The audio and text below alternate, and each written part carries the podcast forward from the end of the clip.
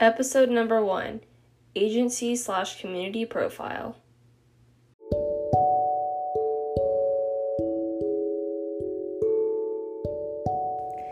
The Family Justice Center is actually a private partnership which provides education and different types of services to victims of sexual assault, domestic violence, and elder abuse.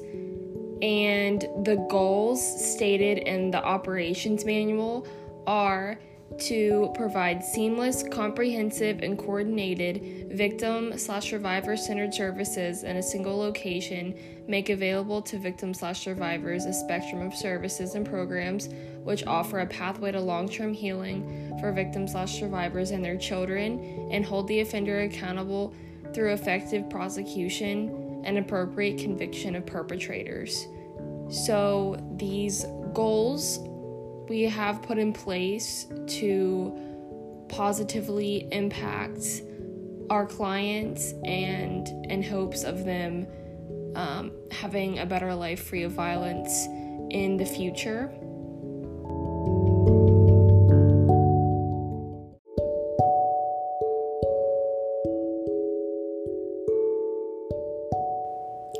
In regards to funding and resources, I interviewed a couple months ago Olivia, who's the client services coordinator at the Family Justice Center, and she was explaining to me that the money comes from the Government Crime Commission, and they make reports based on grants through the Victims of Crime Act and Violence Against Women Act. And she was explaining to me that FJC's main sources of funding come from public funding, federal grants, and limited fundraising and donations. And we, as an organization, face certain challenges, which includes making sure to keep up with their reports, so the government will keep giving them the money, and also grant money cannot be guaranteed. And we've also had a hard time because we haven't had a director for a long time, and Sky, who's the director now, came in just about 4 or 5 months ago, but she has been a huge asset, and she realized initially that we had all these grant funds that hadn't been spent, and this was because we had all these empty positions and projects. And so now that she's come in, we've had the opportunity to download this awesome system for forensic interviewing. We've had complete renovations of our office spaces to set, to make clients feel comfortable when they come in.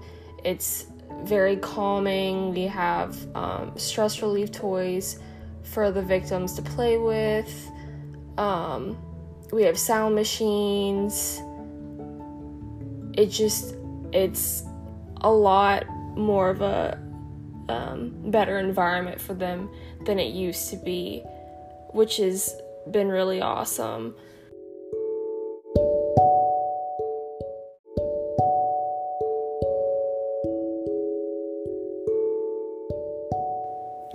As an agency, we really want to provide more long-term support for clients, and that includes crisis intervention. We are really great on being super accommodating for victims and helping them to the best of their ability and referring them to different agencies, helping them, during crisis, and bringing them that sense of relief and comfort to their children and families. But mental health care is a top priority to us, and we're really working towards getting a therapist, which would be huge, because if we had a therapist, then it would increase the support of the business, and clients could benefit from having multiple services at our agency, and it would just really up our goals.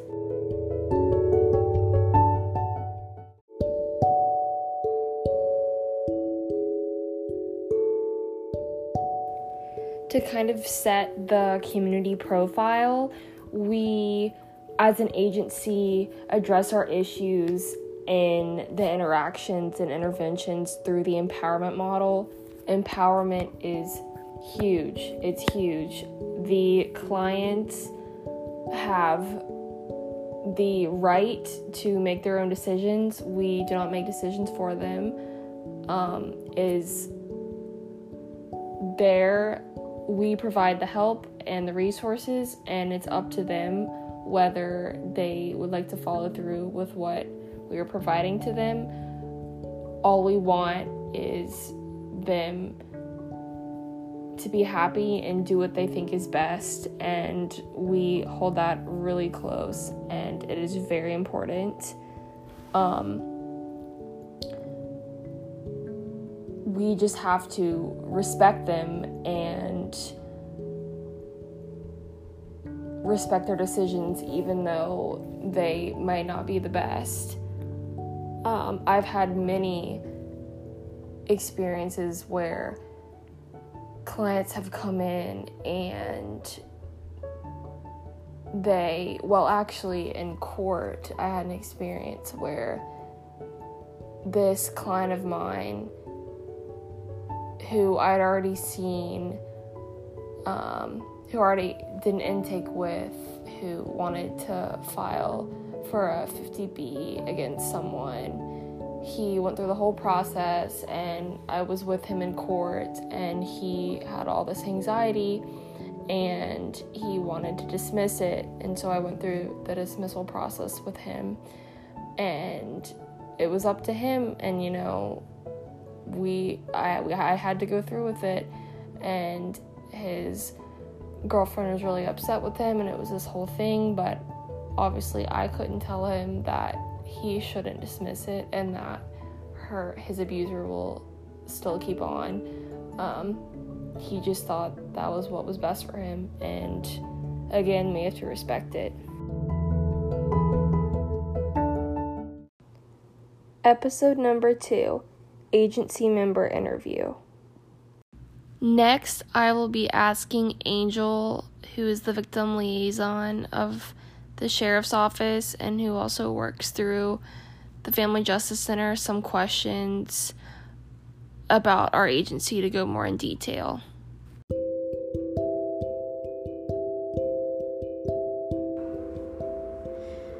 Okay, so describe your organization, its goals, activities, and structure.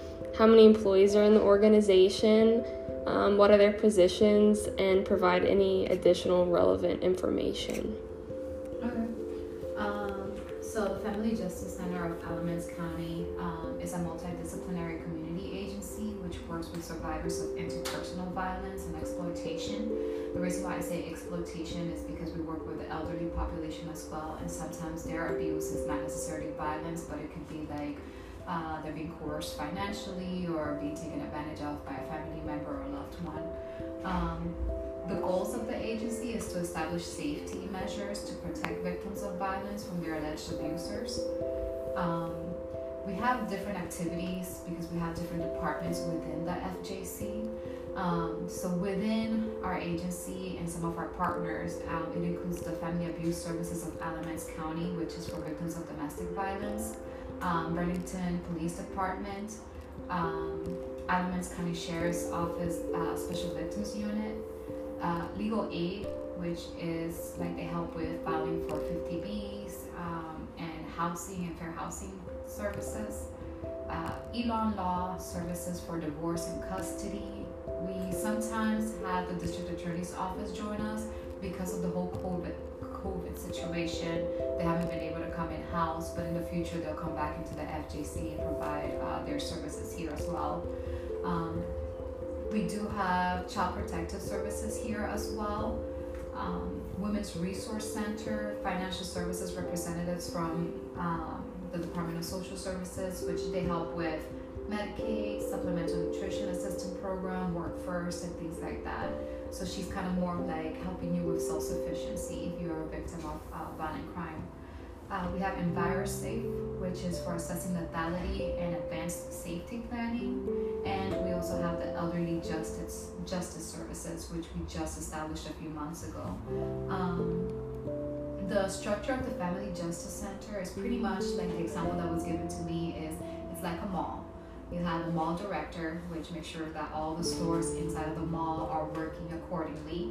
So pretty much we have Skye Sullivan, who is the director of the Family Justice Center, and her job is to make sure that everybody within the Family Justice Center is working accordingly with each other.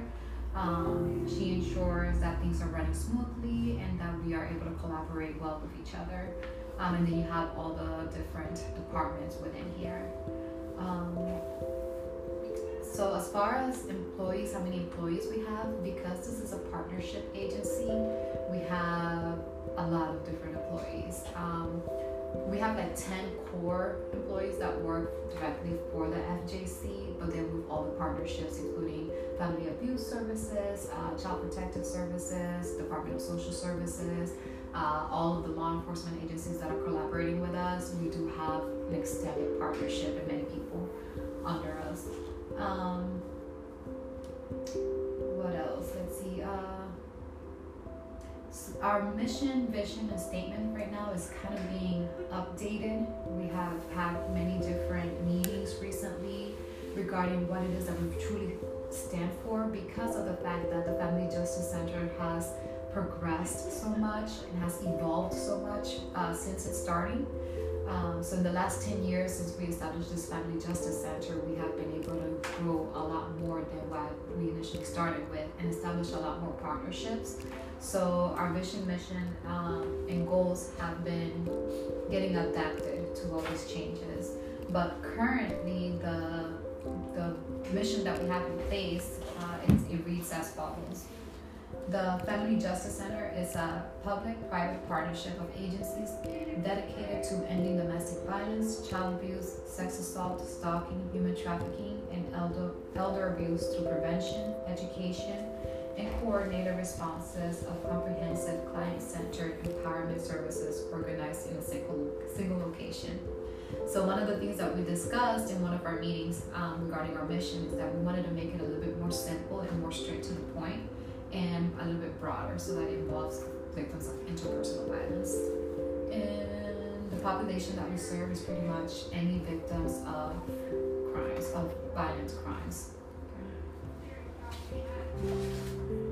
So that would be like domestic violence, human trafficking, elderly abuse, interpersonal violence.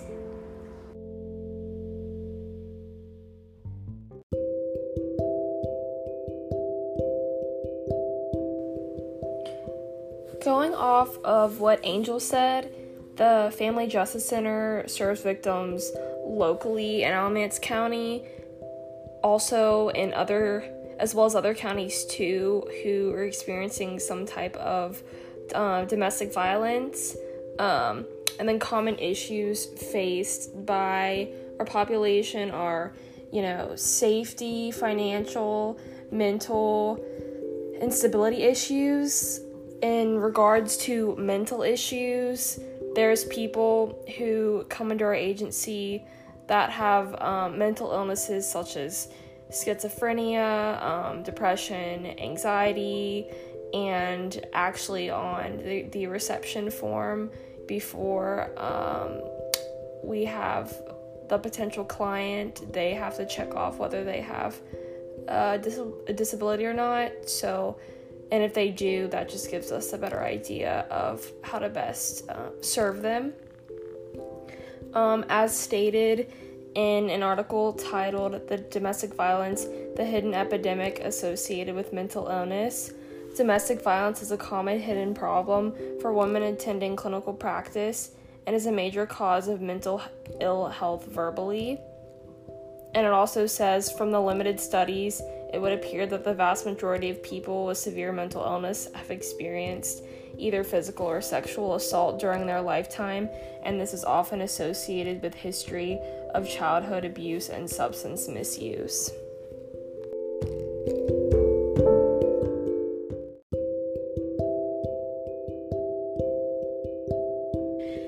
In regard to safety, obviously the people experiencing domestic violence are not in a safe environment, such as still living with the abuser knowing where they live and constantly going by their house and stalking them. So our top priority at Family Justice Center is just making sure the victim feels safe and comfortable, and just give our best help that we can give them. That could be an advocate could help them with safety planning, filing for a 50B if that's what they're interested in. But again, going off of that, self-determination's a huge thing in our agency, and we would never force something on a client that they didn't want to do, so it's just ultimately up to them, but we just provide them with the adequate resources. And I found an article titled "Ensuring Domestic Violence Survivor Safety," and COVID has caused a massive spike in domestic violence cases. It says that as the United States continues to grapple with the devastating fallout of the coronavirus pandemic, from deaths, job loss, evictions, and so much more, there has been a huge surge of domestic violence. Stay-at-home order is essential to slowing the spread of the virus, coupled with the economic and health stressors caused by the pandemic, have forced DV survivors already at risk of domestic abuse into even more vulnerable and dangerous positions. And then it also mentions in this article that the current crisis of DV shines a spotlight on the overriding inadequacies of the various systems intended to support survivors and to prevent or mitigate DV itself. An improved system of survivor supports would ensure DV victims and shelters receive sufficient funding and are deemed essential businesses during the pandemic and any future crisis.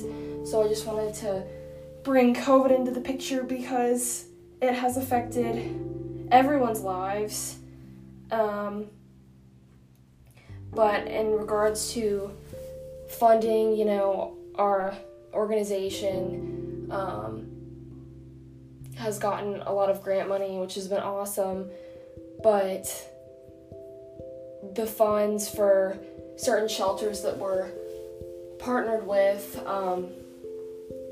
is huge, because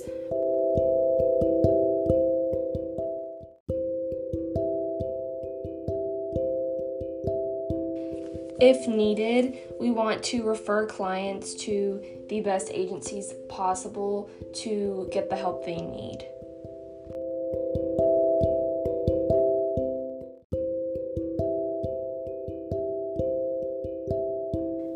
Finally, going off of COVID and the safety issues, that brings in the picture financial issues faced by our population. So many clients who come in and experience some type of domestic violence are under a lot of financial struggles. For instance, I had a client who was fleeing a domestic violence relationship, and all she needed was shelter. She needed a place to stay. She took a bus from New York to North Carolina, and she was just like, I just need shelter, and I just got away, and that's all I need. So she would then speak with an advocate and figure out proper shelter. I also had another client who came in and due to financial struggles, her landlord had to turn off her water, so she didn't have running water, and she came here and talked to us about that, and so we intervened and figured out a plan to hopefully get her water turned back on for her. But as you can see, these are the most basic needs for people, and without them, they can't live properly, and it affects their health, it affects everything, and it's already being addressed, but that just brings into the picture the, huge social problem of domestic violence. Now Angel is going to be talking about the strategies and interventions used at the agency, and then go into information on the marginalized groups.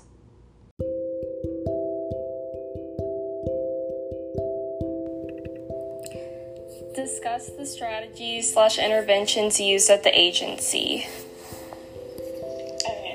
So pretty much, advocates here serve as support for victims who are undergoing traumatic stress. So we use the concept of ACEs, the study of ACEs, to promote understanding that most resilient individuals had a positive support in their lives. So by being advocates, their whole role is to make sure that the victims have the support that they need, the resources that they need, and feel validated and understood. So I feel like our greatest intervention is pretty much serving as a support for the victims who come in. Okay. What are some strengths and protective factors that you have identified among your clients? So a lot of the victims who come to the Family Justice Center, they have resiliency. Oftentimes they're cooperative. They want to, seek services and get the help that they need in order to be able to establish their safety. So their willingness and their ability to kind of seek out help, even just taking that first step of seeking out help speaks significant about their protective factors. Perfect. Okay, so now we're going to go into diversity. So to start off, what social issues affects marginalized clients? Since the FJC works with all victims of violent crimes, the population that we serve is very diverse. We work with individuals with all types of socioeconomic backgrounds, races, genders, and ages.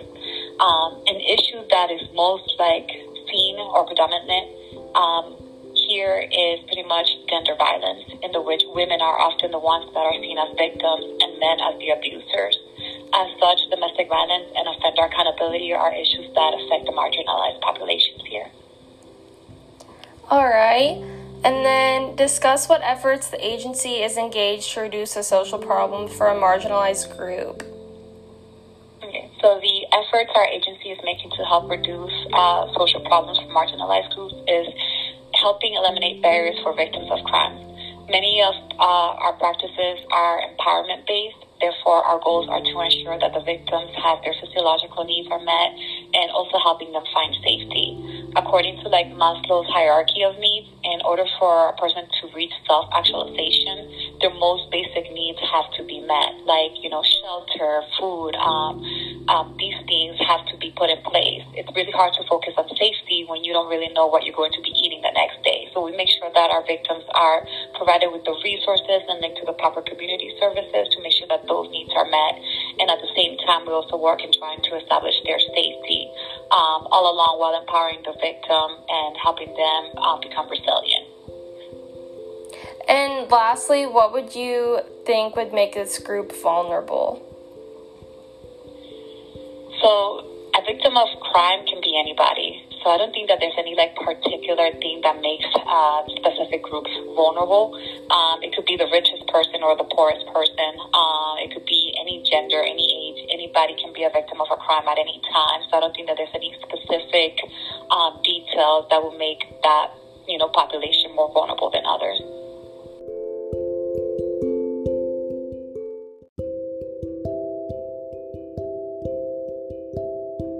Angel did a great kind of overview of the marginalized clients population, but I also wanted to give a definition of marginalized groups. So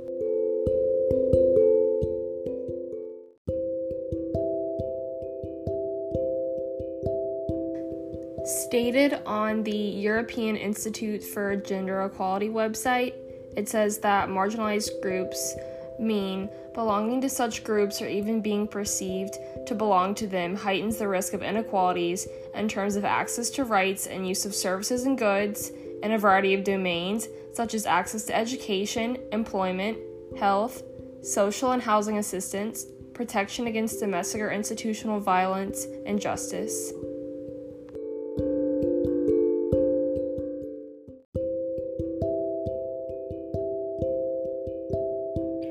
Going off of what Angel discussed about the strategies/interventions used at the agency, yes, the advocates serve as a support system for victims undergoing traumatic stress. They give them resources they need, and they serve, as a support for victims as they come in crisis. Certain theories that relate is the micro theory, which focuses on small groups and individuals and interactions between them. So again, this is like the advocates and the client services coordinator who assesses the victims, and also the crisis intervention model, which is used for clients who are experiencing crisis and trauma. And the stages of the model is 1, take a psychosocial and lethality assessment. 2, rapidly establish rapport. 3, identify the major crises and causes. 4, enable the client to express their feelings and emotions. 5, generate and explore safe alternatives for coping. 6, create an action plan. And 7, follow up after the intervention. So I've been able to see this hands-on with Olivia, who's the client services coordinator. She always follows up with the clients after she sees them, and I've actually done safety planning with a client, which is also what the advocates do at our agency.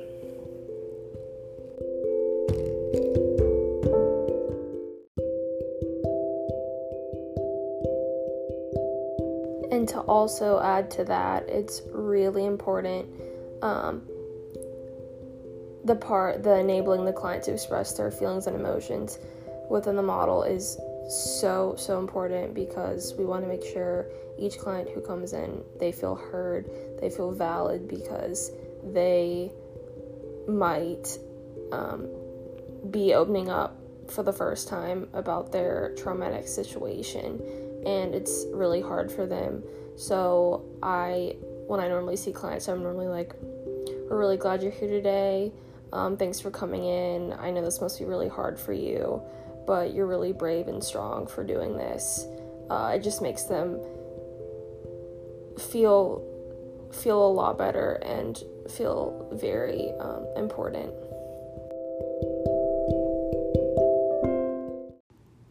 Episode number 3, Social Issue and Policy Analysis.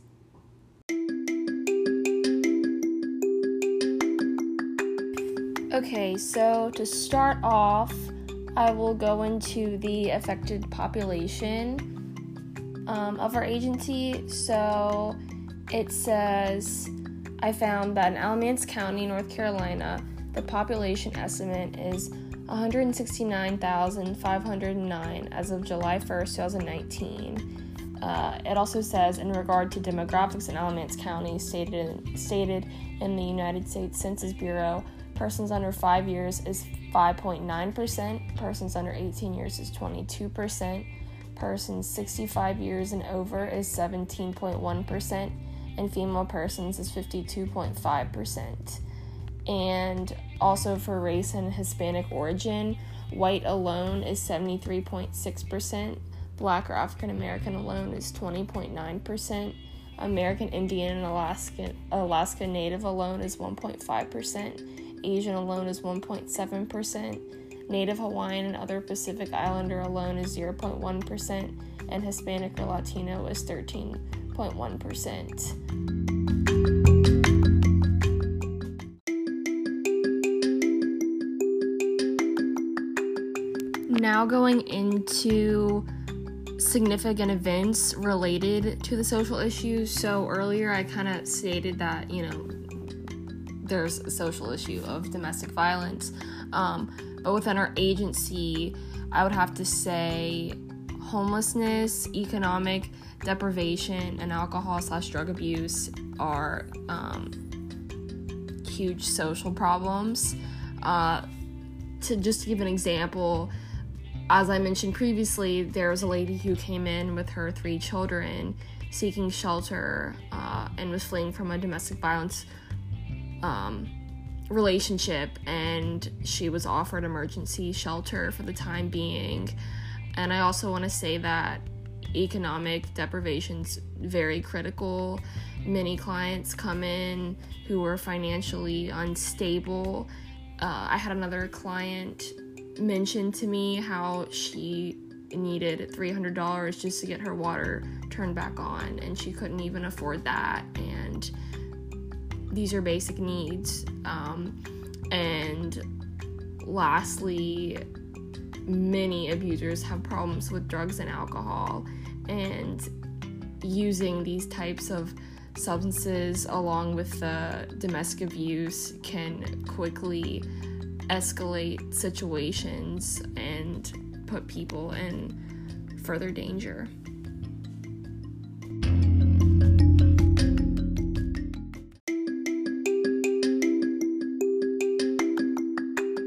Talking about now the historical background of the legislative and policy timeline, there are 2 acts that the Family Justice Center supports. One is the Violence Against Women Act and the Victims of Crime Act.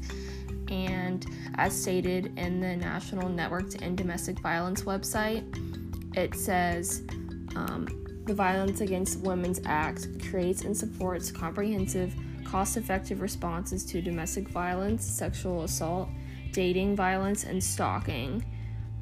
It also says that federal, tribal, state, and local responses enhance as a result of the program within the act.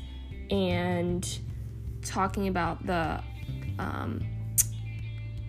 Victims of Crime Act, it is also stated on the National Center on Domestic and Sexual Violence website that it created the Victims of Crime Act Fund, or VOCA Fund, to be a protected and dedicated source of funding for crime victim programs.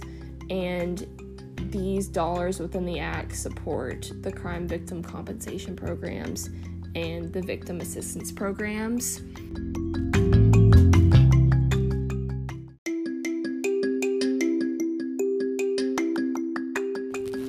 The significant events that are related to the Victims of Crime Act are that the fund does not depend on taxpayer dollars, provides assistance to victims of all kinds of crime, and supports victim assistance for those involved in the federal criminal justice system, including survivors of terrorist act. And this act was really big on positively influencing the victims' lives.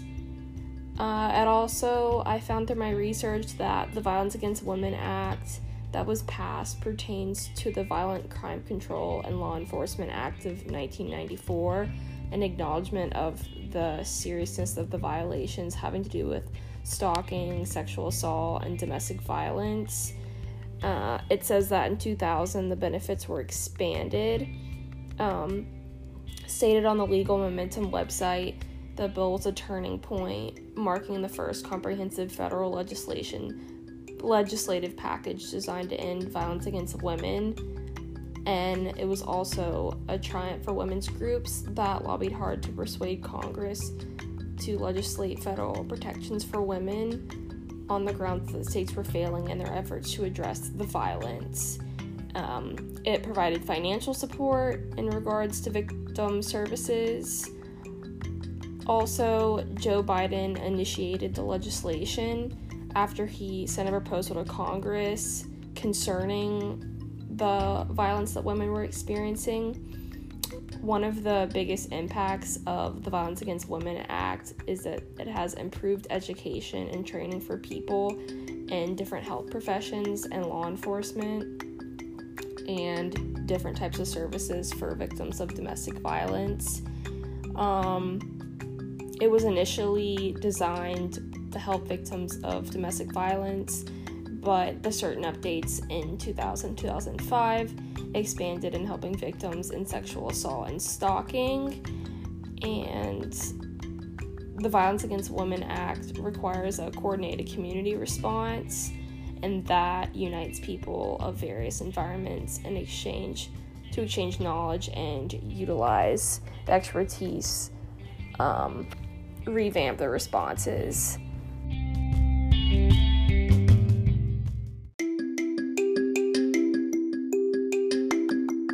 Also wanted to mention that the Victims of Crime Act also recommended federal legislation to fund state victim compensation programs and local victim assistance programs. I found out that in 1984, the act established the Crime Victims Fund, made up of federal criminal fines, penalties, forfeitures, and special assessments as the resource for the two programs, and it also made suggestions for workers in the criminal justice field. And the act suggested another task force regarding family violence. Peter Rodino, who is Democratic chairman of the Judiciary, introduced the bill, and this bill depended on block grants and became a dilemma from the Victims of Crime Act. This act was stalled in Congress due to the opposition between liberals and conservatives. The conservatives kind of viewed the bill as an expensive handout from the government, and they didn't agree with the liberals' logic of how it could create government assistance for the lower socioeconomic class. Also, this movement became apparent in the 60s following civil awareness, which led the way for its growth in the 70s, and all of these amazing leaders who were involved in the movement and the social factors are a result of the strength.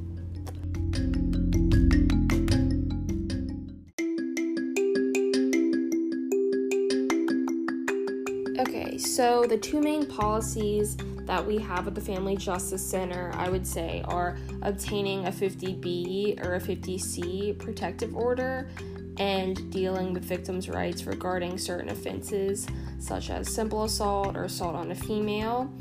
A protective order is basically a court order that's put into place where the defendant is the person who the order is against, is ordered to not threaten or harass the plaintiff, and the plaintiff is the person who filed for the order in any way. The order is valid for up to 6 months or a year, just depending on what the judge decides. The differences between a 50B and a 50C is a 50B is issued when one is related in terms of a family member or a spouse, whereas a 50C is issued where there's no relation to the person at all, so that could be, for instance, a friend. And another difference is a 50B is stronger than a 50C, meaning that if the defendant violates a 50B, they could be arrested immediately, and with a 50C, it could just take some time. And the person filing for a 50B needs specific evidence to address in court, whether that be certain pictures or specific text messages from incidents, just for the judge to be able to grant it. And the judges obviously do not always grant them, so it's a stressful experience for the victims. Also, many victims of domestic violence come to our agency and explain that their abuser has had either a simple assault or assault on a female or assault with a deadly weapon charge. These different types of assaults are considered misdemeanors. Simple assault is considered the most minor assault, just simply someone pushing someone in an argument. The assault on the female is definitely more common, which involves verbal arguments between people and dating relationships that turn physical. And finally, an assault with a deadly weapon is a serious felony where an abuser might put a gun up to the victim. And we do our best every day by enforcing these certain social policies to meet the needs of our victims. Every victim that comes in deserves to have the best quality of life possible. So we do our best to support them in any way.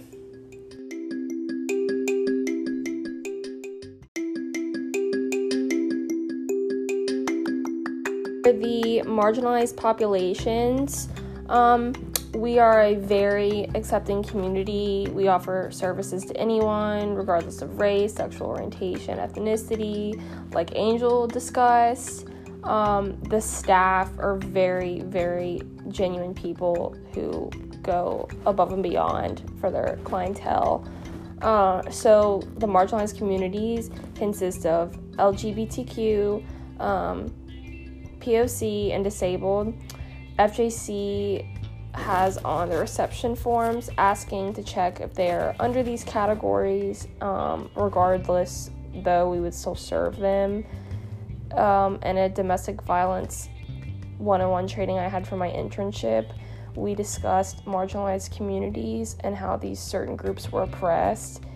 Cultural competency was a very important topic that we discussed, and that outsiders of the community have to empathize with the vulnerable populations and respect their differences so the wide array of populations can work effectively.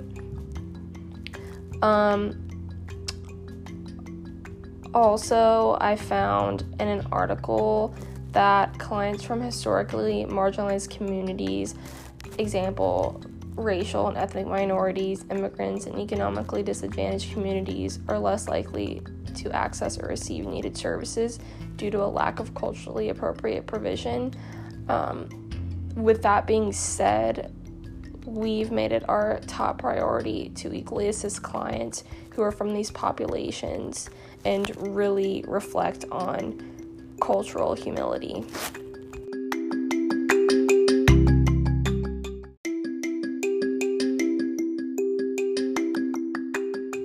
Applying the marginalized communities to some of our core values of human services, human difference and inclusion is a huge one that affirms human diversity in all of its forms, including but not limited to age, gender, sexual orientation, social class, race/ethnicity, disability status, recognizes that individuals and groups experience status and privilege and/or discrimination and oppression based on their social locations with these categories. That is very present with our victims. Like I said, we accept everyone. Also, another one is social justice. This is a condition in which everyone has equal access to the full benefits of society, in which all people have the opportunity to participate fully in the economic, social, and cultural life of the country. So this is also huge in our agency. We provide equal opportunities to the victims. We whatever they need in regards to financial needs, anything, we're there to help them, and we don't discriminate against them.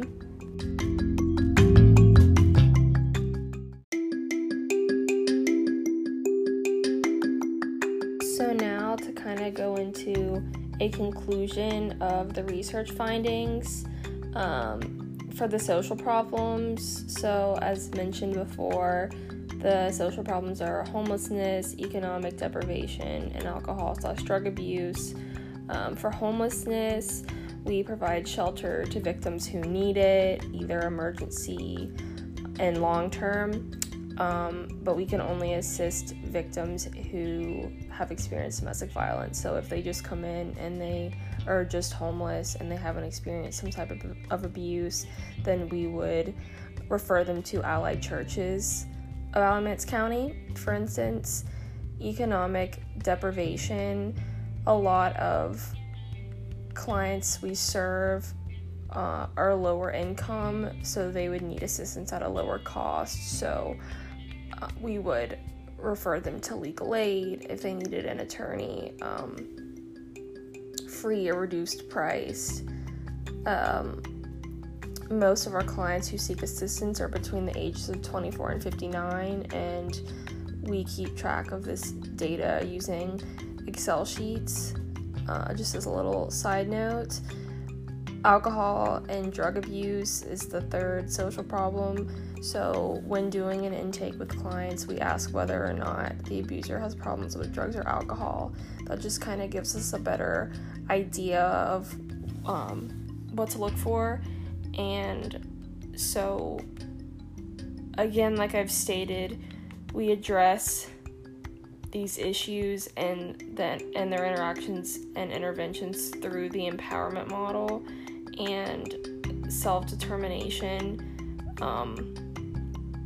is in the empowerment model, which is one of the core human service core values. And the empowerment model explains that individuals have self-determination and that they make their own decisions in regard to their case.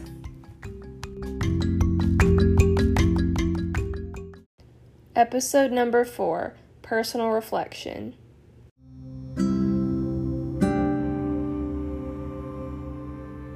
Okay, so going into a little overview of the activities I was a part of. So during my time as an intern, I observed intake interviews with clients for a couple months. I observed the client services coordinator and really got a look into what she did, and I got so comfortable with her role that I actually got to complete my own intakes with clients, which was such an awesome experience. I learned a lot for sure. I also partook in partner meetings and staff meetings. I did many virtual trainings. I did a domestic violence 101 training that was 7 hours over the 2 days, so it was a 14-hour training. I did a legal aid training with an attorney. I did a training on confidentiality and domestic violence awareness.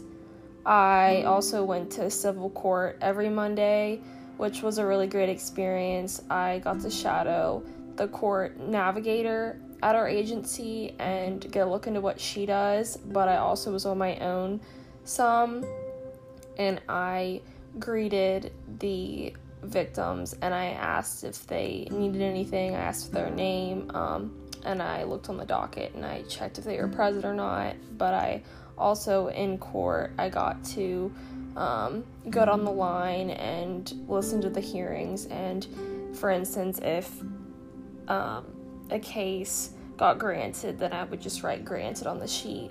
But it was just a really eye-opening experience because I've never really gotten to go to court. I also went to criminal court once, which was a really interesting experience. I shadowed the victim liaison of the agency, who I've mentioned, Angel. She works with the sheriff's office, but she's also kind of like the social worker, so she's kind of like an in-between. She works a lot with victims too, and I assisted clients at the front desk. I shadowed the intake specialist, and then I did what he did. So I would greet the victims, I would answer phone calls, I would help them if they needed assistance filling out the reception form. I also, in my downtime, I assisted with entering data, and I helped out with the quarterly grant report, and I expressed ideas and the redecorating of the FJC to make the agency more trauma-informed. So that's what I was explaining earlier on, how we renovated our entire agency to fit the needs of the clients.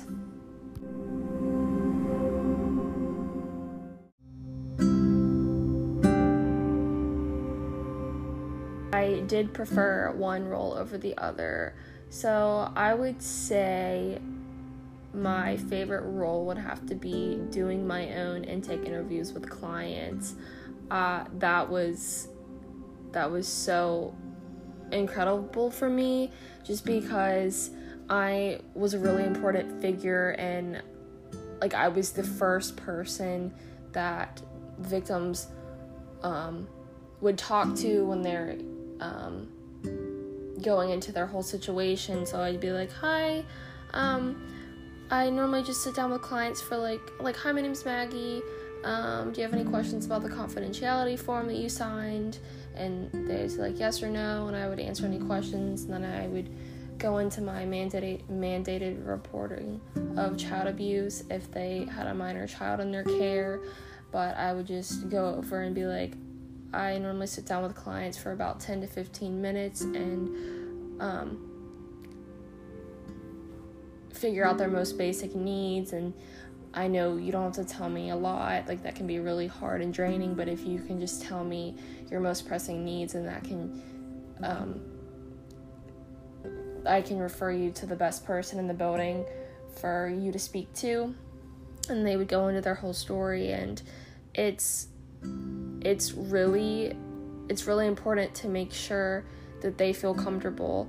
So I would ask if they needed water or they needed a snack, and just be really bubbly, just be really happy, and I would be that support system too if they ever got emotional in explaining their story, which and it was also interesting because I had different types of clients. So I would have those clients where you kind of fill the room, like I had clients where I would laugh with them and it would be an enjoyable experience, but I would also have the clients that they would cry to me and I would give them tissues and just be that support to them. But it was just a really cool opportunity because this was just huge for them to come in and open up to me, and it's important for me, and it's crucial to be able to refer them to the right person for them to speak to in the building. And also I had to make sure I wrote down good notes and I asked good clarifying questions, and the notes shouldn't be too detailed. They should just be like getting the main points. And but again, it was just really a great opportunity.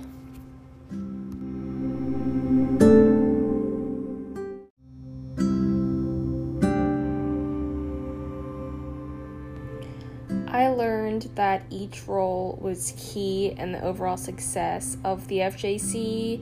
We had Sky, who's the director, who's obviously in charge of the whole organization. Hanero, who's the intake specialist. He's the warm welcome and greeter to potential clients coming in.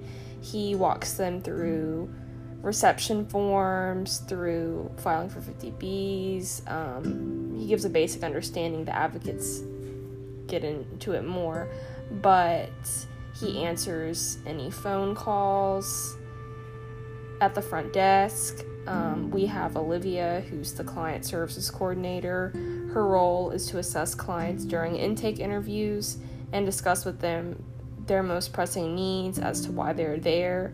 So after she gets an understanding, she can refer him or her to the right person in the building for them to speak to.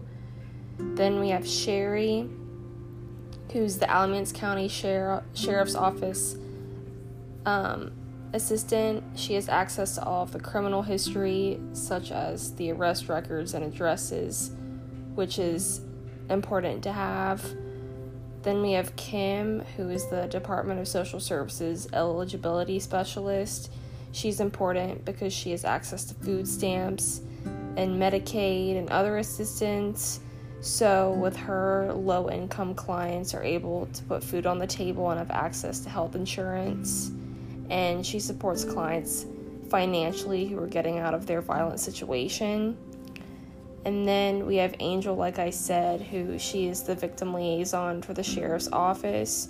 She provides information on the victims' rights, accompanies victims to court hearings, links them to community resources, helps them understand the criminal justice process, and assists them with filing for victim compensation. She provides tons of support to law enforcement or agency. And then we have Christy, who's the Elder Justice Project Coordinator. She mainly assists with the Abuse and Later Life Program project by planning and scheduling trainings, ensuring compliance with program requirements, and she serves as the central point of contact for all project activities and assists with activities related to establishing a coordinated community response. And then finally, Bonita. She's the Elder Abuse Services Coordinator, so she works closely with FJC partners in order to help older victims of intimate partner violence and elder abuse access, and she utilizes the kind of the full range of services available at our agency and in the community as well.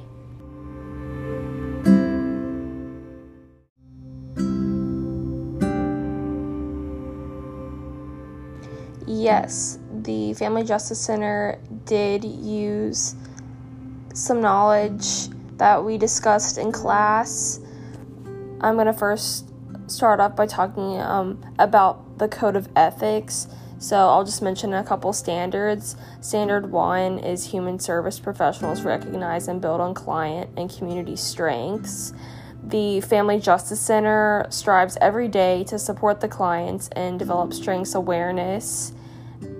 This helps one know and accept oneself and the unique qualities within. And every time someone comes in to seek service, the client service coordinator acknowledges how proud she is of them for building up the courage to come in and speak to us and find the help they need and deserve. Also, Standard 3, human service professionals protect the client's right to privacy and confidentiality, except when confidentiality would cause serious harm to the client or others, when agency guidelines state otherwise, or under stated circumstances. Each time a client comes in for service, they have to fill out a basic reception form, a COVID questionnaire, and a confidentiality form. And the confidentiality form states the Family Justice Center will keep all information shared to them confidential, and the clients experience a lot of comfort knowing that whatever they feel comfortable sharing will not be disclosed. And also talking about cultural humility within our organization that we mentioned in class as well. Cultural humility includes aspiring to developing partnerships with people and groups who advocate for others, and our agency has multiple partnerships with agencies that we refer to clients, that we refer clients to when needed. Professionals and the Family Justice Center have a commitment to self-evaluation. We are never done learning and always have to be humble and flexible. Also, lastly, when I interview clients, I know that the client is the expert on his or her own life, symptoms, and their strengths. I have certain knowledge that the client doesn't, and also the client has an understanding outside of the scope of me, of what I know, but we both must collaborate and learn from each other for the best outcomes.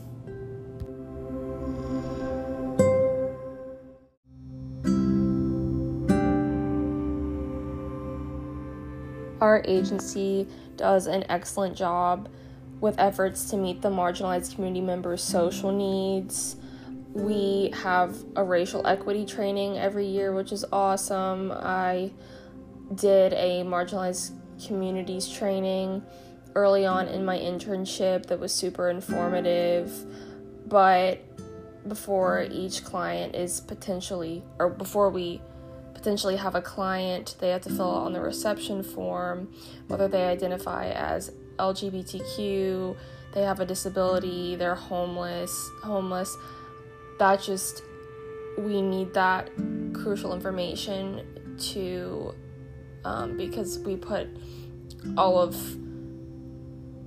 the information in on an Excel sheet for our data, and that's used when we do reports.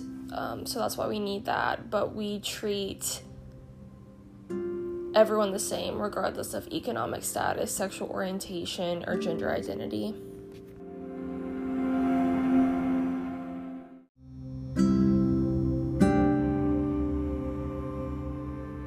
I think recommendations I have to addressing the social problem faced by the marginalized groups is just simply to be an ally. The best way is just to educate myself on the privileges my own group enjoys to better understand the perspectives of members of marginalized communities. Also, educating my own community is important, and I think early education programs would be beneficial for success.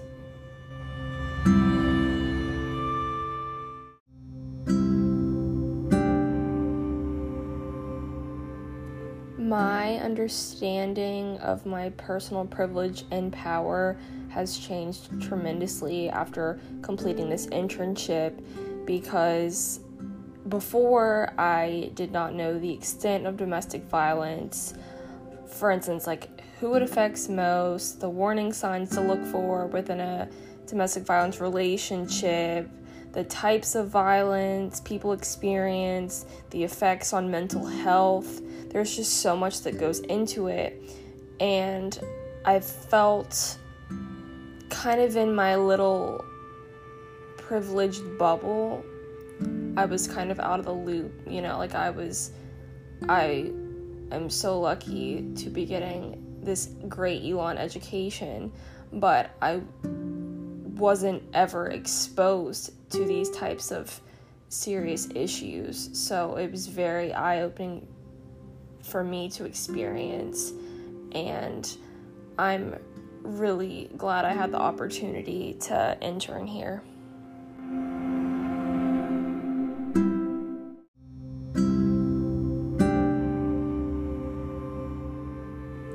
One of the challenges I had when working at the agency was doing intakes independently, and that relates to the micro level, which is working with individuals. It was my first time ever having clients working in a professional environment. I had observed Olivia for months, and I really knew what to do, but it was just that very first one I had done independently that was a huge boost of confidence, but it was definitely the hardest. And throughout my time, sometimes I didn't ask enough clarifying questions when I was in with intakes with clients. I came back from one intake, and Olivia was looking at my notes, and she said, "Well, Maggie, is the client in fear for their safety?" And I was like, honestly, I didn't ask them that. And she's like, well, you should probably go back and ask them that. And I'm like, okay. So I went back and I asked them, and I just clarified some things, and we cleared that up. And also I had another client where I wrote down on my notes, put in a headlock, but I didn't clarify if she meant she put someone in a headlock, our client, or if the abuser put our client in a headlock, and that is a huge difference we needed to know, because we can't serve offenders in the building. So I went back and I asked more clarifying questions, but that was definitely my most difficult challenge. And that also relates to active listening. We need to help clients feel understood, and talking and listening to convey empathy for my client's problems or situation. So, obviously most of the time I did that, but there was just times where I needed to clarify a few things. And also another challenge was answering the phone, because I didn't really have a lot of experience prior with answering phones, and my most difficult experience was when people would call me and they would ask certain questions that I wouldn't know, and I had to put them on hold. That was hard for me because I'm kind of the first voice that they talk to when speaking to the agency, and I didn't want them to think I was unknowing. So that was definitely difficult.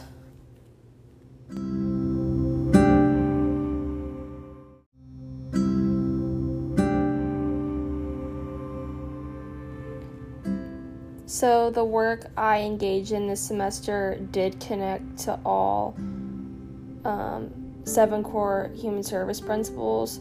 So the first one, viewing the world through a systems perspective, we engage in a systems approach to evaluate domestic violence intervention.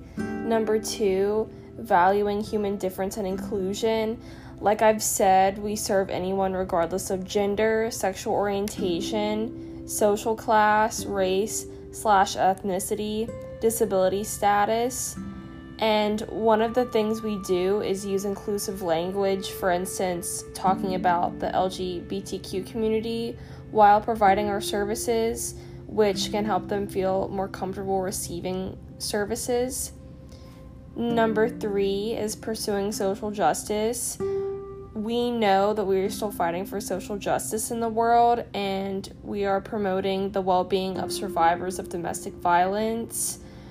Our understanding of the underlying principles of well-being continues to be informed by an ongoing research and the increasing recognition of its effectiveness in human services, public policy, and also social justice work. Number 4, working with people utilizing a strengths-based approach. We focus on the strengths and protective factors that are present with domestic violence survivors, even when there is an addiction and mental health issues. When domestic violence survivors do experience mental health problems or turn to substance abuse, it's often as a result of domestic violence victimization. And also, survivors of domestic violence often develop a low self-image and poor levels of self-determination, which influences their overall physical, social, and mental well-being. Number 5, utilizing practices that are evidence-based. There are evidence-based practices in domestic violence services, such as the Domestic Violence Evidence Project, the Domestic Violence Prevention Initiative, and evidence-based interventions. Number 6, valuing and ensuring self-determination. So as I've said, self-determination is important for our clients because we want them to have the power in making their own decisions. We are there just to provide the resources, but we don't make decisions for them in regards to for example, filing for a 50B, if that's what they're interested in. And finally, the ongoing pursuit of self-awareness. Almost every day when I go into work, I would evaluate my own biases to help me better myself when working with clients.